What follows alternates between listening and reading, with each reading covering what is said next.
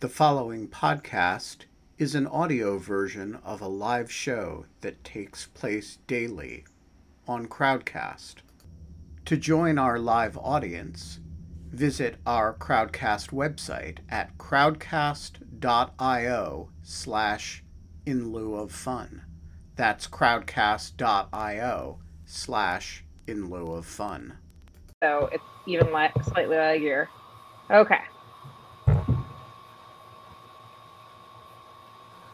And we're live.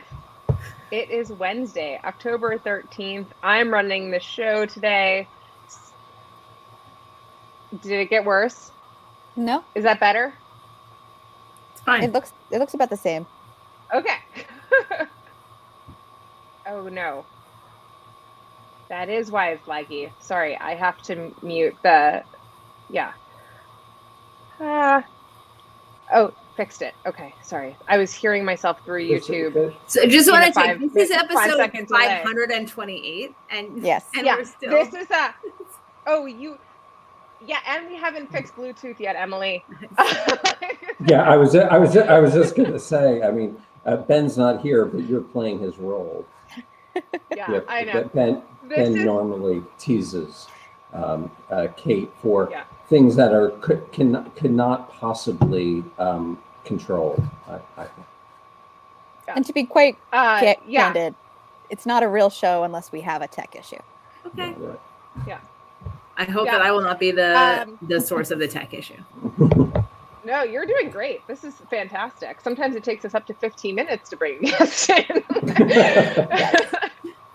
um, we are not allowed to have fun anymore, but in lieu of fun, we have Professor Emily Oster here to talk um, about her her older book, uh, Expecting Better, and her new book, and to kind of talk about post-COVID childcare and everything that has been kind of happening as schools reopen uh, and people kind of go back to work. Um, and I am going to keep my monologue very brief and say that, uh, Emily, I found your work um, a number of years ago. And um, I think because of your initials and the start of your name and the fact that you're an economist, thought that you were Elinor Ostrom's daughter. Like, Okay. some- like, and I was like, oh, Eleanor Ostrom had a brilliant daughter who also became an economist. And I, uh, I went on that for like, and I would refer to people like, have you read Emily Ostrom's book? people would be like, no, I haven't. Anyway, so that was, I'm an idiot. Yeah, I- Yeah, I- so, like, Do you know that my Yeah. parents, my mother is an economist, which is like, oh, really? yeah, both my parents are economists at Yale. Um, and so Oh. actually, I do have economist, but just not that, not that economist, and I have her last name. So there you go. That's amazing. Oh, my gosh, Okay. I love that, that we found that out. yeah, but What? it also have- but it also explains the the it also explains like your I shouldn't say explains because like nothing is deterministic, but the fact that you run your house eh, the fact that the new book is about running the house like a firm no I mean not the house the home like a firm um, I was thinking that's such an unusual way to think about things like how did you grow up and so I guess that's the answer. Now you know. Yeah. Yes, I grew up two economist parents, and my husband is economist. So it's like the whole thing is just like Wow. Yeah. Wow. So is it just like pure exchange for goods and or services? Like It's not- I mean, that was like my whole childhood. You know, it was like you could, yeah. that's amazing. I Yeah. so well, I mean that explains something. Uh, but not we don't believe in determinism here. So not everything. Not everything. Um, my brothers, I have two brothers, and they are not economists. Oh phew. Oh god. Like, I was I saw the fear. I saw the fear on your face with that. I like for a second I was a little worried like that this was going to be this is going like a totally different direction. But let's have your parents on. We should have your parents on the show. Scott, track them down. Yes, will good. They're not. They're not hard to find. My mother is at the business school. My father's at the economics firm, and at Yale, you know, you can just go go find them, Scott. I, They're I- around. Yeah. yeah, I, I may leave the show early. to do that. Go. All right. Go to their house and hello. They're probably so it was so i was gonna start with kind of like asking you to kind of tell the audience about uh like everything that kind of brought you into this i'd forgotten your your parents and your background but like if you could if you could kind of tell how you started working specifically in this area for everyone um, and i'm going to put links to your books in the chat for people um, as you kind of start but just kind of give us an overview of how you got interested in this area in particular? Yeah, sure. So, um, so you know, I'm trained uh, as as we said as an economist, um, and I my my sort of academic work is in like health, um, some combination of sort of of health and health behaviors and statistical methods. Is kind of how I would describe it. So I'm sort of like in a sort of like somewhat technical applied economist who like does stuff about econometrics, but also stuff about health and I like had a sort of pretty traditional like I, I had a I had a job at I got my PhD from Harvard. I went to the University of Chicago, and I was uh, I was there um, for a while, and then I and then I got pregnant, and I sort of basically wrote Expecting Better, which is the first book, like because I was um, pregnant.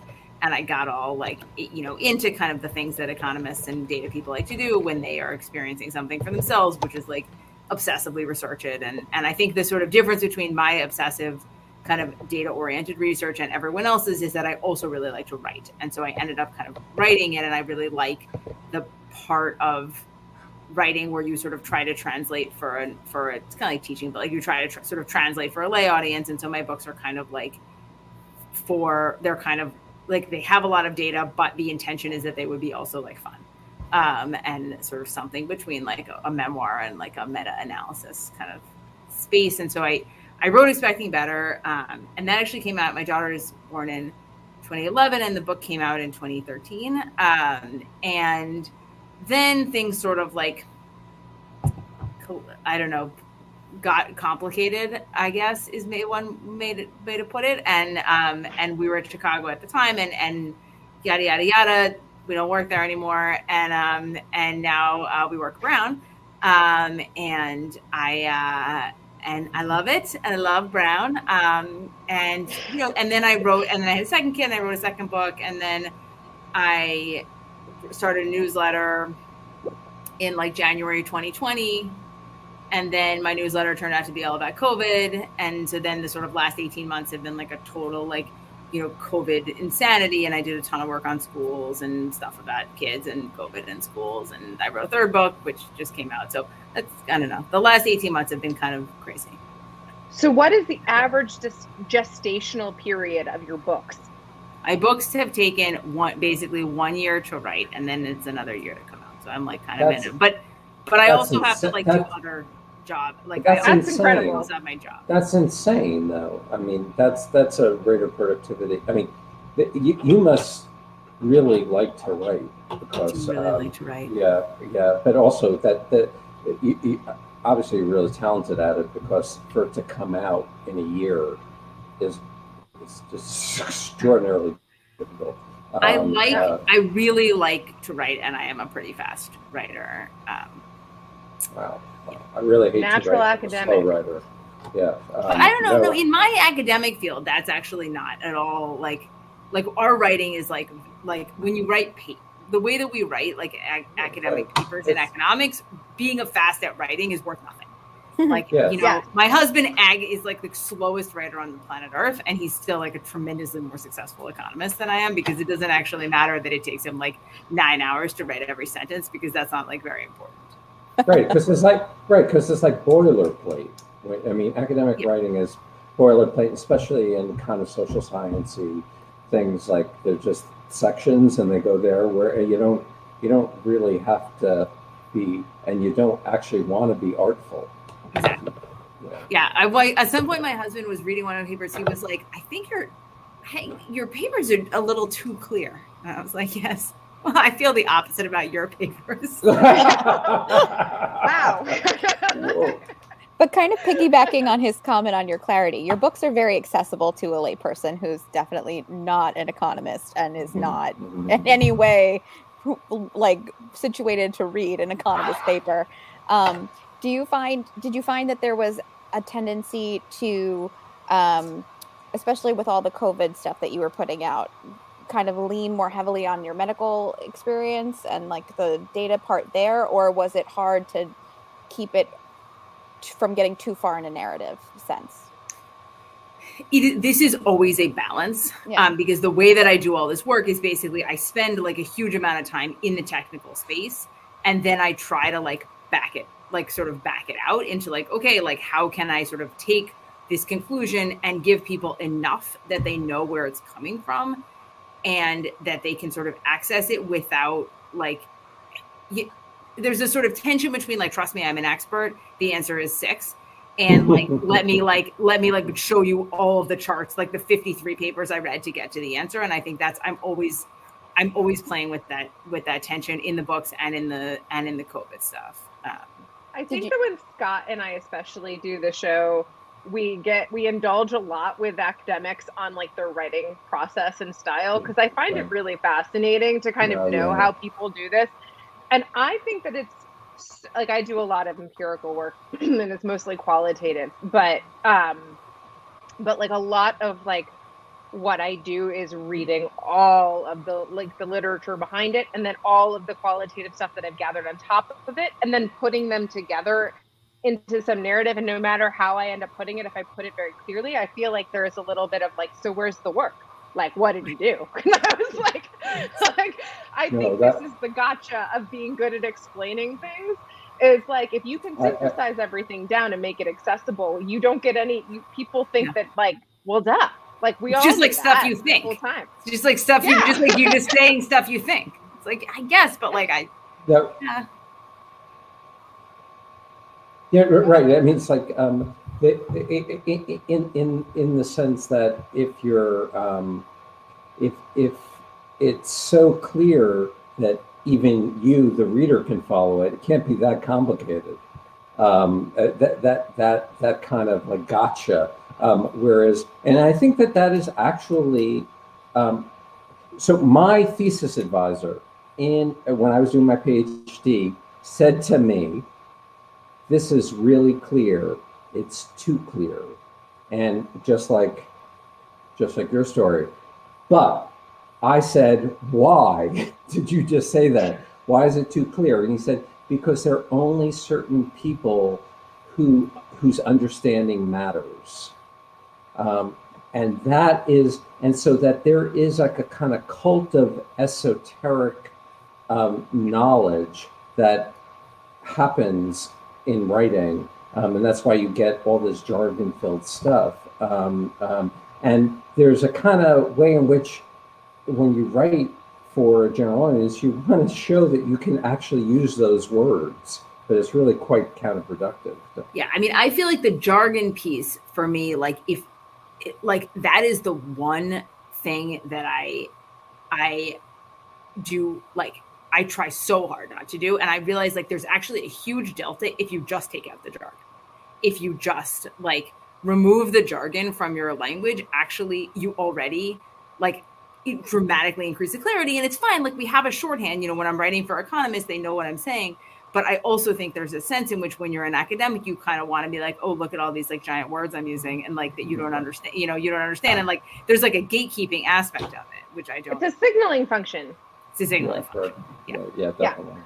And I think when I I'm, like when I wrote the when I write the when I write the books, I have an, an editor, of course, um, at, like I have a really amazing editor, and and her sort of with the first book, I think like a like the whole first round was like jargon, jargon, jargon, jargon, and I eventually had better. Like in the third book, she had to like take out the jargon slightly less frequently. it's like a big, totally. You know.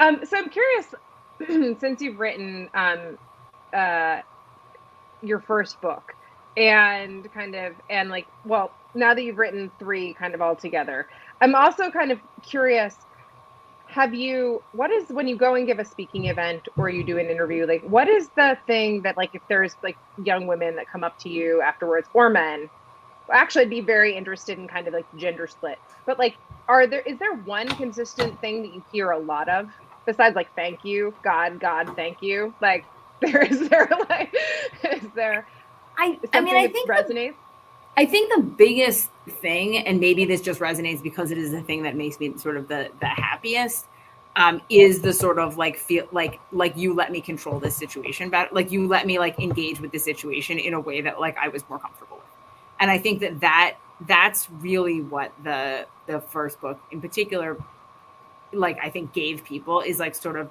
in this moment of kind of being pregnant and feeling that people are just like telling you what to do and like you don't totally understand what is happening and there's a lot of things that people are just like oh we're going to do this the the the flutal procedure and you're like oh I didn't hear about that before. That it sort of gave people like a way to sort of say like okay I'm like I am I know what's going to happen. I have some sense of this. I feel like I'm kind of in control of the of the information. I think for a certain set of people that is that is really valuable. They, they, they felt empowered.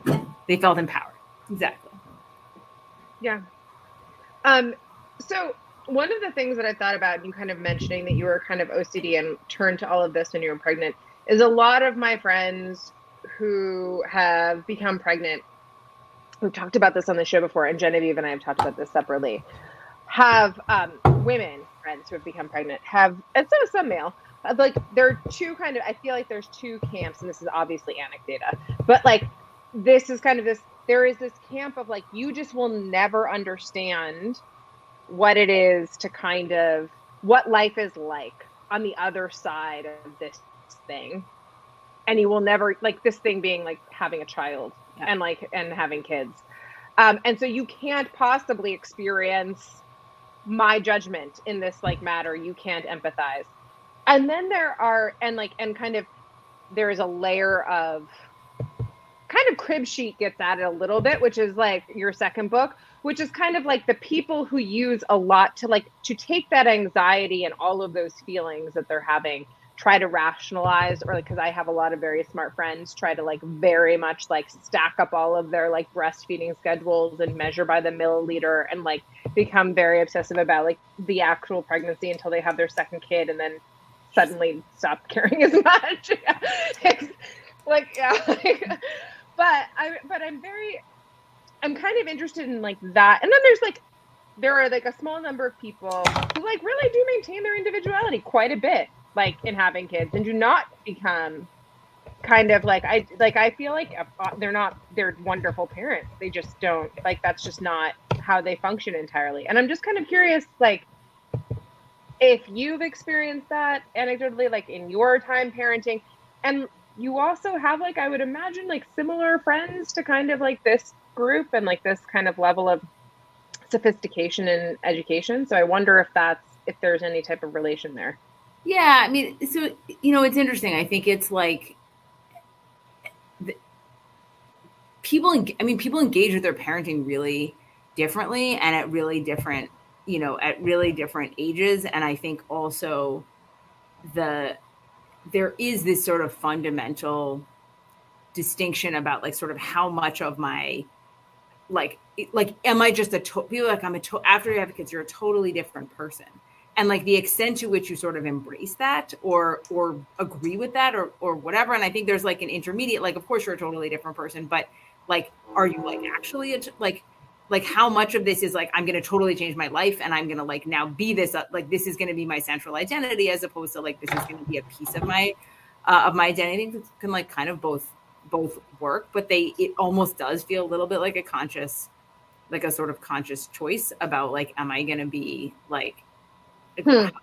I don't know how like how encompassing are my kids gonna um gonna gonna be and I I don't know I think that's there's like a, probably a lot of good ways to make that that choice. Um and you may choose uh, like I think the other thing that always for me is really I think has been really surprising and I think surprises a lot of people is that how much people like different ages of their kids is really variable right? So like i you Hmm. know like i didn't i didn't like love sorry genevieve i didn't love having a baby. Like i didn't No need to apologize. I, I did, but you know, it's like basically when I like, you know, I started going back to work like pretty quickly, particularly after the second kid, and like, and you know, I like, I, I like, like, of course they're great, and like they're and they're sort of physically they need they need you a lot, but I kind of never, I, I, and I, but I just it wasn't like my favorite phase, you know, and and I also didn't have any of the patience for it, right? So it was sort of like the I remember this thing where my we had this really wonderful nanny with my second kid, and she like he didn't like to nap in the crib, and like she if and but he would nap like for two and a half hours if you just like sat and held him. I'm not gonna sit and hold my baby for two and a half hours. Are you kidding me? I'm busy.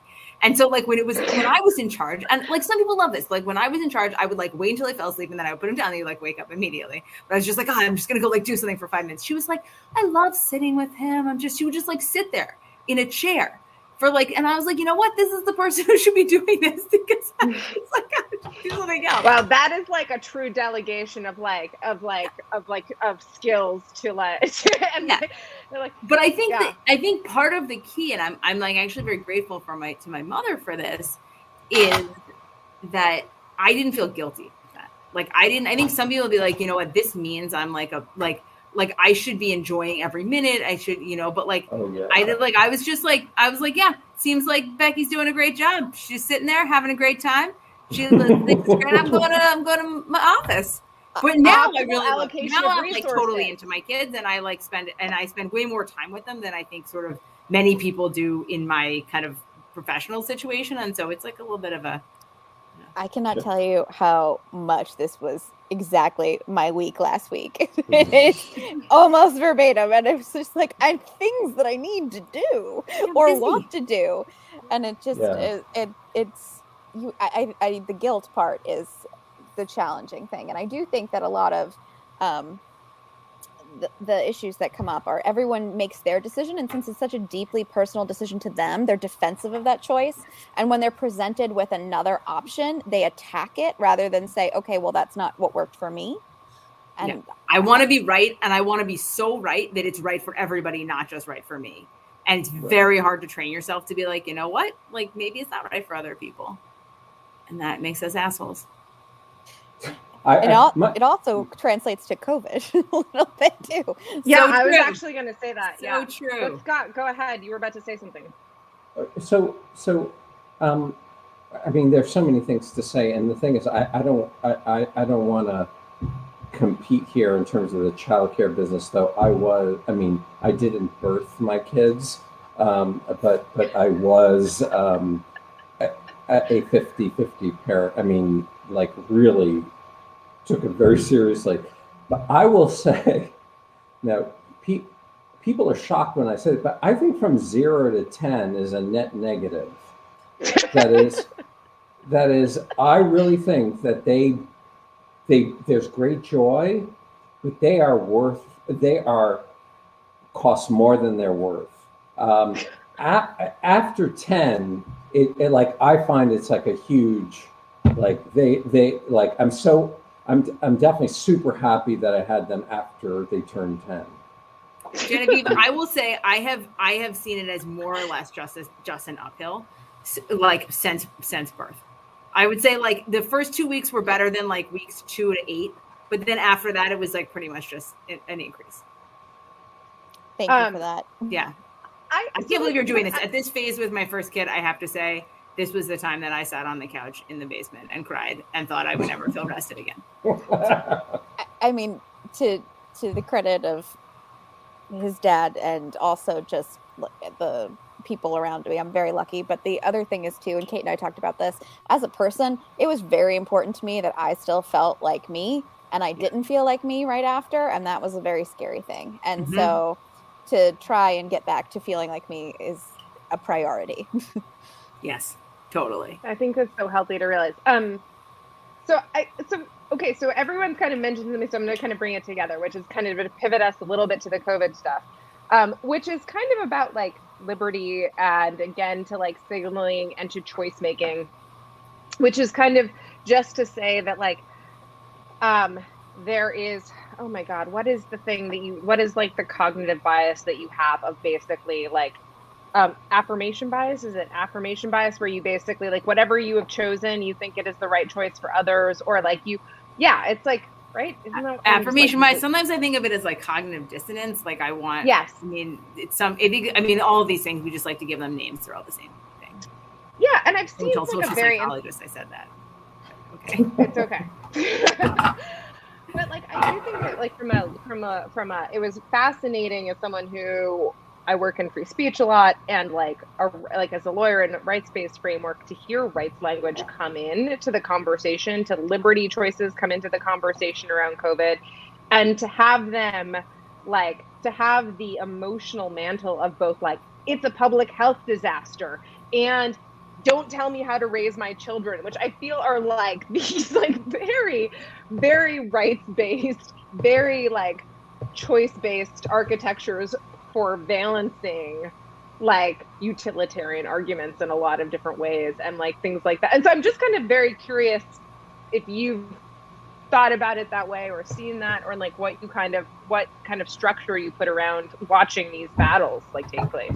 Yeah i mean i think there, there's a huge there's a huge amount of overlap in the way that people sort of talk about these things and the kind of like virtue the sort of virtue signaling aspects of some of these some of the things and and you know in in in pregnancy or in, in parenting there can be this feel of like the sort of more you're sacrificing, the better parent you are. That like it is the act of sacrifice itself that is making you a good parent. Not that so like you know if like like I breastfed my I mean this is not true of me, but like this sort of like I breast my breastfed my kid for two years and like it is the fact that I did that and I carried stuff through the airport like that like that's how I show that I'm a good parent. I think that comes up that comes up a lot. Um, and I think in some ways it's sort of there's a there's a parallel in COVID, which is like the more lo- and particularly on sort of one side of the aisle, like the kind of more lockdown that I was and the less I did, that's how I show that I'm like a like a good per- person and that I'm and I, I think where it where where the analogy breaks down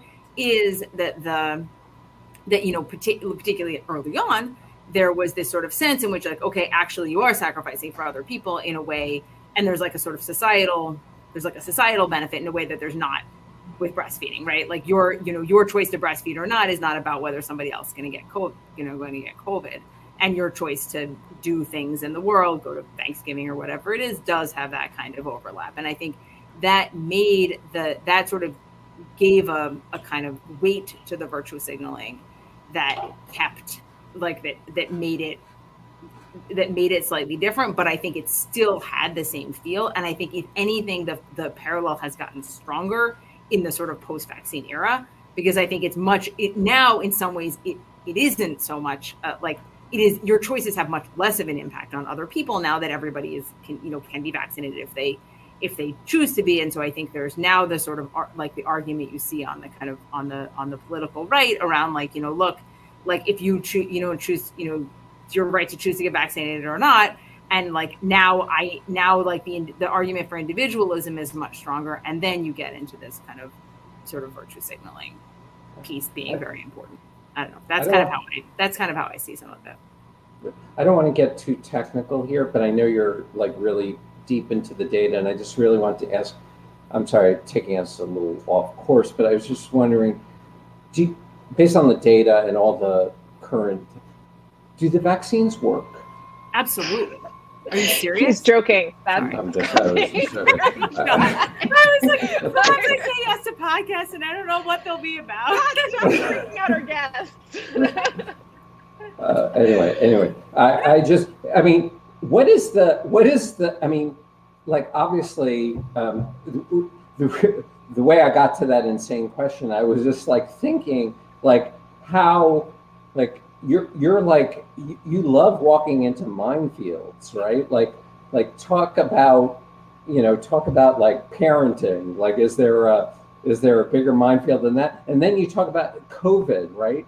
Um, which of course is like this huge thing. And and you were very you were um, you came out very um, uh, uh, I, early, as I as I remember, questioning um, um, school closures and things like that.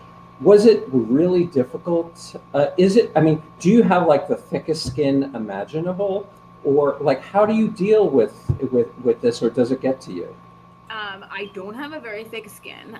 I have really? a very short memory. I think is is probably. I mean, I think my skin has thickened a lot over the last year, just because this sort of like the the kind of vitriol and anger around the COVID school stuff is so has been so much greater than anything on any of like sort of anything on any of the books and partly because i'm like sort of more public and partly because just like i can't believe how people feel about this. But um but i think one of the things is i just forget.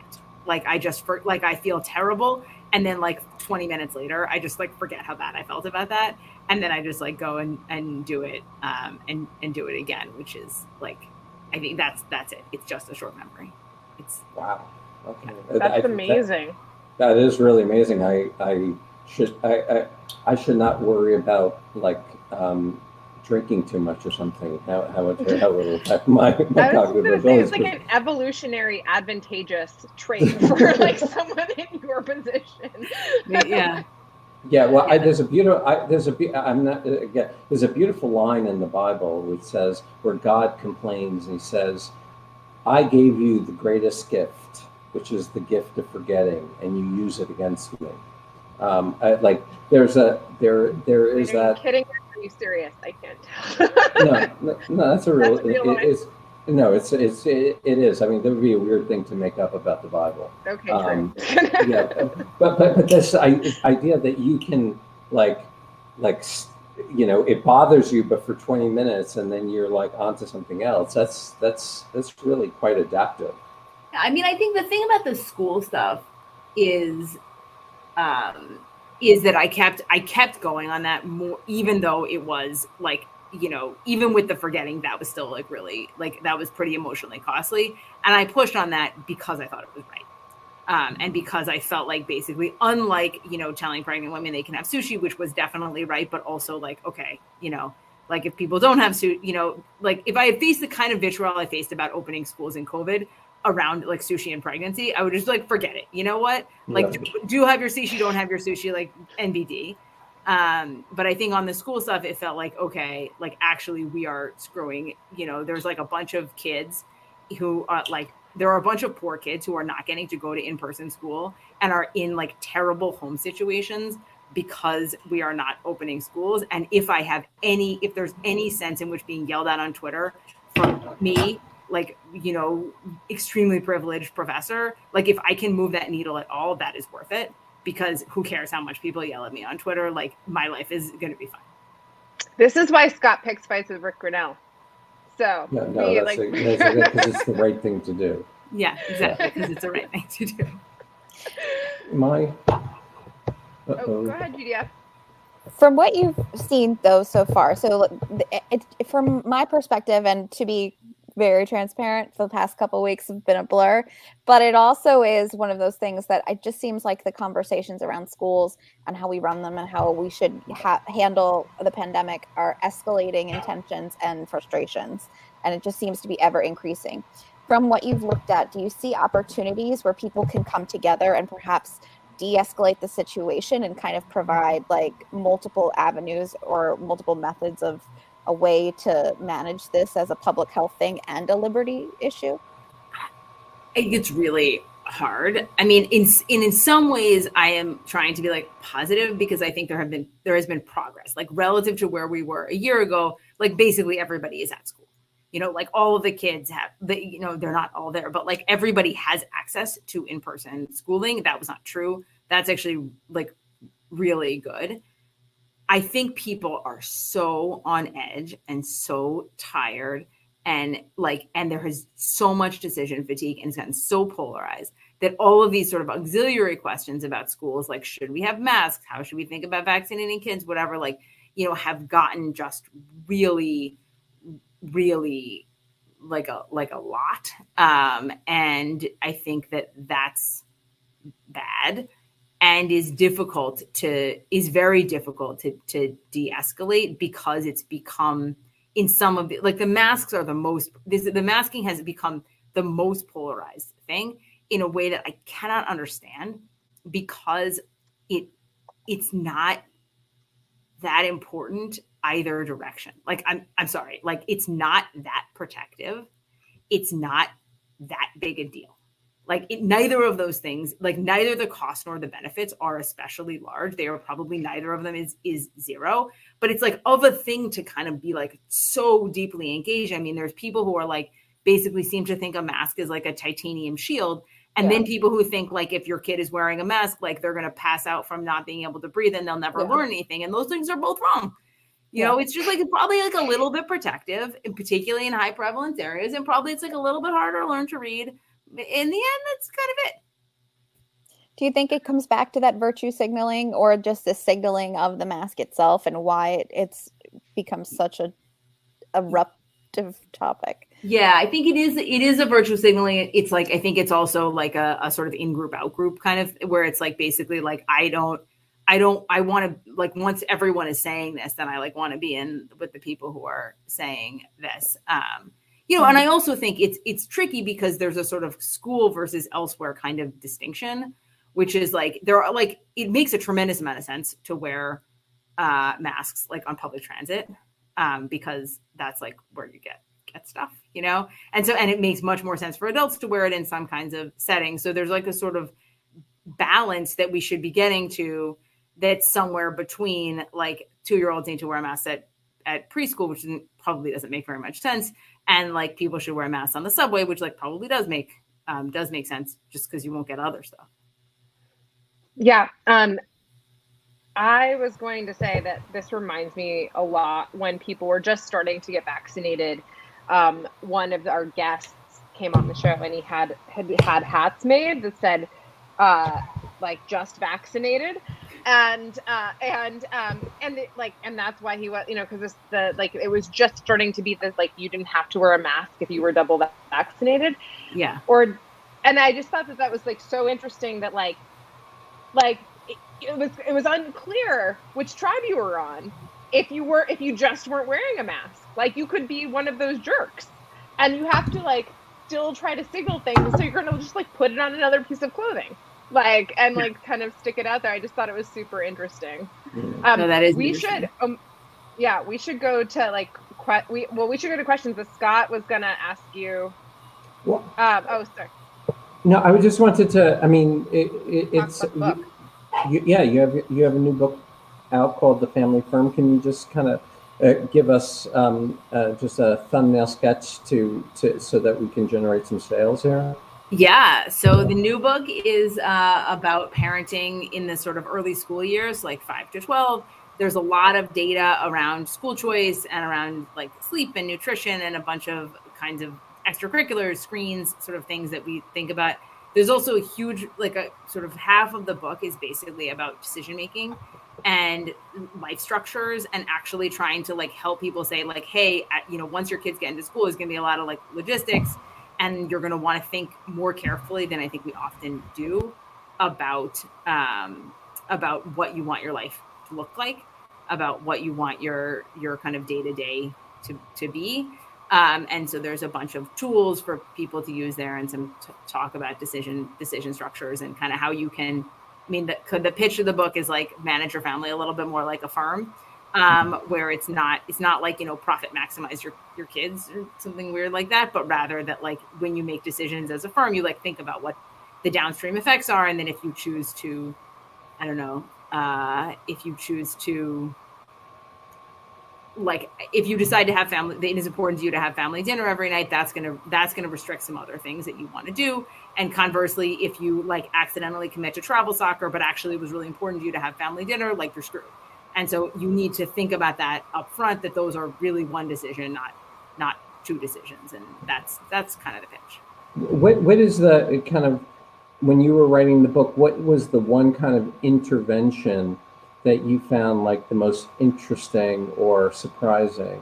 Um, I mean, I think the most compelling. So the two pieces of the two things I really like are one, the data on sleep. So there's like just so much good evidence that sleep is like incredibly important for kids, and even that it um, and for adults. Um, but that but that like even sort of moving a an hour, um, like moving your moving kids sleep an hour for a week, like affects their behavior, affects their performance on tests. Like it's just like all kinds of like sleep is just like so much more important than we are doing. And I think there's this this tendency for people to be like, I'm going to smash more stuff in, like more math tutoring. But like if your kid is not awake, like math tutoring is like n- no good. Um, so that's kind of one thing. And then there's like some very interesting stuff about reading, um, which is like uh, which is like just like how kids learn to read and the fact that like basically you need to um, you need to use phonics. Like phonics is like so important. Phonics is, is just really important. Yeah. So much. I am. Um, go ahead, Scott. No, no, no, no. I, I that that that's I that's that was great. Thank you. Yeah. Um, so about the sleep thing, I was just going to mention, like, have you worked with the Brown? At least when I was there, the Brown Sleep Lab was quite excellent. It is um, excellent. Yes. Yeah, he does a lot of. Lots of my friends got paid money to go to sleep. Uh, Can I- Or Can I- not sleep. The Can I go do that? paid- Yeah, we have a lot of. There's like tons of adult sleep research, which is like basically if you keep adults awake all night, or col- you do it with college students, obviously, keep the college students awake all night, and then you give them these tests, and like they think that tests that they do better, but actually they do worse, which is like kind of my favorite. Thing. That's what I mean. Like a lot of this, actually, like a lot of what you're describing, also strikes me as like correlative to like the diagnosing of certain types of like developmental, like things like ADD and things like that in children, and then like putting them on stimulants and like, oh my god, shocker! If you treat them like fighter pilots, they will perform better if you give them stims. Like they like Yes. they will actually like you know that like um that people lose attention as they like are exhausted and kept on sleep schedules that were created for like factory Yeah. factory No, floor s- and we see this in like you know when they uh, when they move like school start times right so a lot of the research on this in slightly older kids is when they move like high school start times later kids sleep more and it's like better for their school performance but it's also like there are fewer car accidents like when like these school districts like move the start time by 45 Oh, minutes like you don't have as many interesting. accidents so sleep is good. That's is that like related to teenagers driving to school or is Yeah, that like everyone? it's related yeah it's related to teenagers driving to school or driving like you know beings like sleep deprived. Wow. Yeah. Tom mcguckin. Can, can so you nice guys hear see me okay? yep go ahead. Okay, uh, Dr. Oster, I'm a, a full disclosure, I'm an economist. Uh, I'm in New Orleans right now trying to figure out a way to pay for three years of serial disasters uh, as far as electrical utilities. But anyway, I watched you on, I, I think it was public TV one time, and you were talking about being ahead of the curve as far as a COVID um, COVID 19. And one of the things I've noticed, and maybe I got you uh, mixed up with somebody else, was that we didn't do a very good job of staying ahead of the disease. Now, maybe it's impossible, okay, with an exponentially infectious disease like this. But if you were to design a surveillance testing type of, of mechanism to give us warning when a disease outbreak is going to really affect a community, do you have any ideas about how that might work? you know not not, not really. Um i mean i think that like there you know there are a bunch of like there are a bunch of people who've written like pretty thoughtful books about kind of how we could do this um how we could have been better organized. I think there were like a thousand different failures and like the so many failures and the government was not really in a position. There was like nobody whose job i mean i want to say like the problem is like nobody's job was to fix this there were just like a lot of different random people who were like kind of weighing in and we made a lot of big mistakes in data. And like my i mean my thing is data. Like i think some of the biggest mistakes we have made are not having enough information early on that would tell us like what choices we should have been doing and which lockdowns were useful and which lockdowns were not useful and you know getting some like sort of sense of where things were. I mean antigen testing is like the like a huge epic shit show. And the idea that like still 19 months in like we are not doing like we do not have access to to antigen testing that's like that's a huge mistake. So there's just like so many failures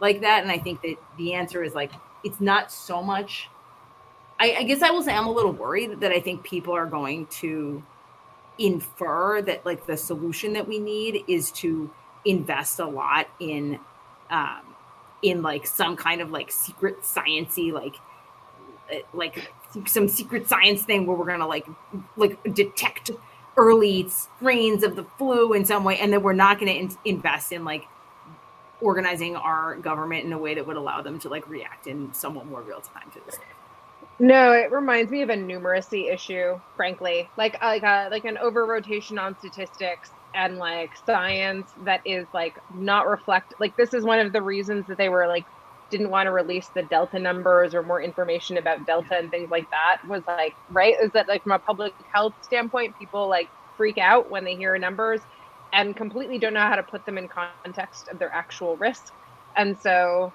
um, it's paternalistic but i mean I think that that's I think that I mean I wanted to ask really quickly. Um, first of all, I want to say that you should, if you're not and don't already know Dana Goldstein, um, she was in my class at Brown um, and is amazing and writes about. Dana wrote a profile of my school stuff this this uh, summer, so yeah, I know. Dana. Oh, great! Yeah, she's amazing. Um, and then the other thing that I was going to say was that um, I was curious what you think about the role of schooling um, and one in particular, I'm thinking of Bryan Caplan as it changes through time. Sorry, I should have finished that sentence first. Um, so K through 12 versus like how it. So Bryan Caplan, the economist George Mason, has written an interesting book about homeschooling and homeschooling his children and basically like putting them through AP tests in U.S. history and them getting fives at like, you know, at like you know maybe they don't like play well with others or like i don't know like whatever the trade-offs are for that fine like i think there probably are some but it does raise a lot of really interesting points not just like i don't really want to get into tracking or whatever but just like the role that kind of came out in covid of like k through six and as a socialization function or as childcare primarily and then like six through eight being a, like something else and then like nine through 12th being something different and i just was kind of curious what your thoughts were on that. I mean i i think that for me like one of the things that we learned is that school there was so much being delivered by school that has nothing to do with learning right? And there's going to be a lot of like in this sort of post covid like re discussion of like what we did what we did wrong around schools there is going to be a lot of focus on the question of like you know okay what like like how much learning loss is there and how many points did people lose in math? And it's going to be enormously large numbers of of points and so on. But actually like i think in the end the sort of the the bigger losses are going to be associated with the parts of school that have nothing to do with how much math you do right? And and i think in some ways the reason you can see that is that there are these huge losses for for kids even who have tremendous amounts of resources right? And like what are we like what are kids learning in school? They're learning to like yeah, they're learning to read, but they're also learning to, um, you know, they're learning to like interact with other other people and to solve conflicts and to deal with the the sort of life of being a of being a, a person. And for me, this was like a personally like a huge, a huge pandemic realization because you know my kids when when we sort of went into lockdown the spring of 2020 my kids were in the third grade and the and pre-k and i was like okay this is a great opportunity to like Bryan Caplan them up. Like, you know, I'm to do like, we're going to learn so many things. We're going to like, and you know, in some ways that was, they're going to be like speaking literal Greek Genius. by the end. and in some ways, like in some ways that was like very successful. You know, I like by the time like my, we got to the fall with my kid, he was like you know, reading at a third grade level in kindergarten. Like, you know, like I really taught him to read. Like I used a book, it was called How to Teach a Kid to Read in 100 Easy Lessons. It wasn't that bad. Like we did the 100 Easy Lessons, you know, it is, but like it was the worst. Like I achieved the thing that I wanted, and it, what I had achieved was terrible. Because the thing is, they were just like really like unhappy, and it wasn't. You know, they learned all of these things, but actually, the socialization as- aspects of being at school, like when they got back to school, was like, oh, oh my god, like I and and then you know, I was like, I don't care what you know, I don't care what they're learning. Like I just want them to like you know learn to kind of manage in in society, and I think that was a that was an experience that some people um, that you know some people some people shared, and so I, I think we're and I think we're just like learning a lot about what school is doing for different people. For like different I, people. No one is going to be surprised at this. I loved reading books and like but I loved school for socialization and talking to my teachers. Like I like loved it. That was like hands down my favorite part.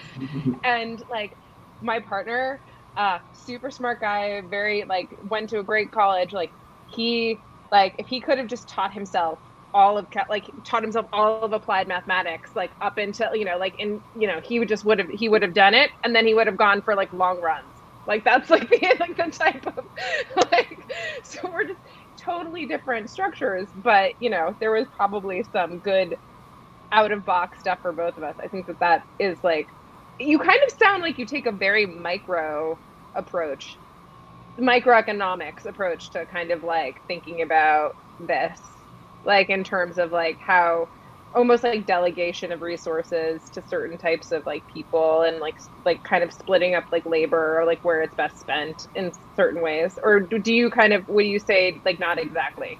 No i think that's i mean i think, I think that's fair. Um you know i think it's uh it's yeah i think i think I, we you know we look for efficiencies. So that happens when you grow up in a household full of economists? Can, can i ask can i ask whether you this is somewhat personal question, so you don't have to answer.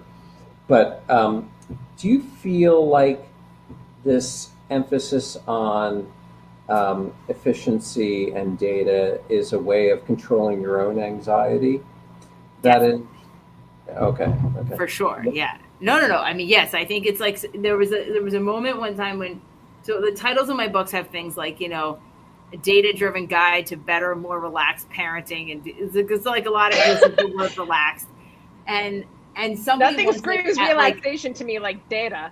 Yeah, and somebody once at a party was like was like, oh, your books are like, you know, I feel I, like I feel so much more relaxed. Like you must be like the most relaxed parent. Like, and my husband was like, he just like couldn't, he just like couldn't hold it in. He was like, I don't think you're the most relaxed person standing on that small piece of like asphalt. No, and I think it is. I mean, I think for me, there's a huge amount of of sort of like control of anxiety that is de- like uh, like alleviation of anxiety that is like delivered by the by the control and i think that's part of what i found so difficult about the pandemic to be frank is that like basically there's a realization of like there's a lot of stuff you can't um you can't you know you can't control and i i i wrote about this once like the, the sort of a low point of this in the in the winter where it kind of felt like just like there were a million things like I wanted a vaccine, I wanted to know the kids could stay in school, I want like I wanted, I wanted, I want like all these things that like I just had no control over. And I I got really into my like backyard ice rink in this sort of like like that was the thing I could do was like make the ice rink like really nice. Um, and it was it sort of led to like just being outside in like the 10 degree weather, like with the sprayer like 12 times a day because like it, it was just like that was what I could that was what I could do. And and it was just yeah, it was really hard. Thank you for answering. I just want to apologize because various people pointed out that that by asking you about anxiety, that was a HIPAA violation. So I yeah. Oh, yeah. So. Yeah. I did. Wow, that is like such a law school. Like that. Okay, it's cool. We're very, we're very, we're, we're very uh, meticulous about the law on this show. Okay, fine. We like barely know what it is. so. Got like three like, I, I, I, I don't even know whether HIPAA is two A's or two P's. I really... I'm not going to tell you just to screw you up, Scott. like, like, give you a complex about it. Um, but no, seriously, I Scott got became an expert at Twitter. I got had like an amazing, insane tomato garden. That was like every rainbow of tomato. I grew all of these tomatoes from seed, and it was like I would go out every day and pick at the tomato plants like literally, yeah. it was just like something to do. And it was like felt much more productive, frankly, than like spinning in my head about things I could never figure out. Genevieve made a baby. Yeah. Right. That was that is somewhat more productive. But I mean, to be fair, my ice rink was really nice. Um, oh, but I bet your baby is nicer. He's good. Luke? He's okay. I'm blunt. I'm I'm very biased, so I, I refrain from judgment. Well, that's also I'm also very biased about my ice rink. okay, David Bots, for the last semi unrelated question, if I can bring you in, David, it's like not letting me. Oh, there you are. Ooh, hello. Oh, Lloyd. Thought that was like this a is Luke. Luke says hi. Luke. Hi, Luke. Hi, Luke. Oh yeah, I've Luke forgotten. Um, well, Dr. Oster, uh, thank you so much for being here. I will tell you, Kate Klonick promised when you came on the show, she promised the sun, moon, and stars and you surpassed all of her superlatives. Aww. So I was very excited to have you on. it's true. She went on and on, and now now we all know why. So, um, uh, what is your thoughts, or do you have thoughts about inflation? there's people who are, who are freaked out and oh, inflation is just going to be so terrible. Um, do you see it as being uh, a blip or more uh, more long term? You know, after that introduction, I feel like this is going to be disappointing. Um, but I don't really know anything about the macro economy, um, and so I could tell. Like, I, I don't. This is like one of. Oh, these I sort of love a things- do- I love a null result. No, please. I don't, I don't know. Like it's not. It's it's sort of it's so interesting in academia because you get so siloed and like actually like like there is this sort of whole field of economics and like I'm a professor in that. But like honestly, like I mean, and I could tell you like what Larry Summers thinks about you know thinks about inflation. He thinks it's going to be a problem. I think. Um, and uh, and my dad is a macroeconomist, and he said he thought it would be a problem so th- that's kind of what I got for you. But like, I it's, it's not. It's just really. It's it's sort of really. I also think to be fair, or not fair to macroeconomists, they also probably don't like. This is a really hard thing to to predict, um, particularly because you want to use like past data to predict. But it's like, well, what like what past data could I use? Uh, you know. So what I'm hearing is it's very similar to the Supreme Court and how they're going to rule on cases. We Exactly. Where really you can don't like go, know. it's like, I don't know. You know, No. it could be anything. Yeah. This is like Yeah. about supply chains. I just got it like before this call, I got an email from somebody that was like, Can you come be on CNN to talk about supply chains? Like, No. I was like, everything I know about that I've already learned from the CNN website. Like oh god it is amazing i wish people would talk more about how they ask to be go to go on shows or like i like i've written a number of op-eds in the new york times this point and like i just wrote a little like tweet about how they like tried three times to change my headline to like something like i was inside facebook and so I, i'm like no don't write that that's gonna be misleading don't don't say that and you can like but there are like the media organizations just like kind of want you to come on for three and a half minutes, and not everyone that you see on TV knows necessarily what they're talking about. So That is Yeah. that is Yeah. I, I know it's really hard. I never get asked to go on TV ever, ever. I, I don't think I've ever been asked.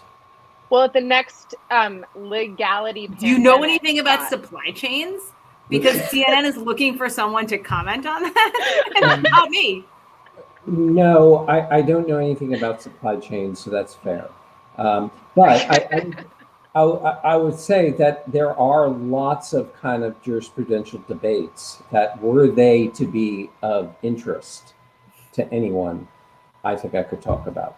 But I, but nobody ever asks me to go on like, oh, you do this. Why don't you talk about this? They don't even do that. They don't even that make that mistake.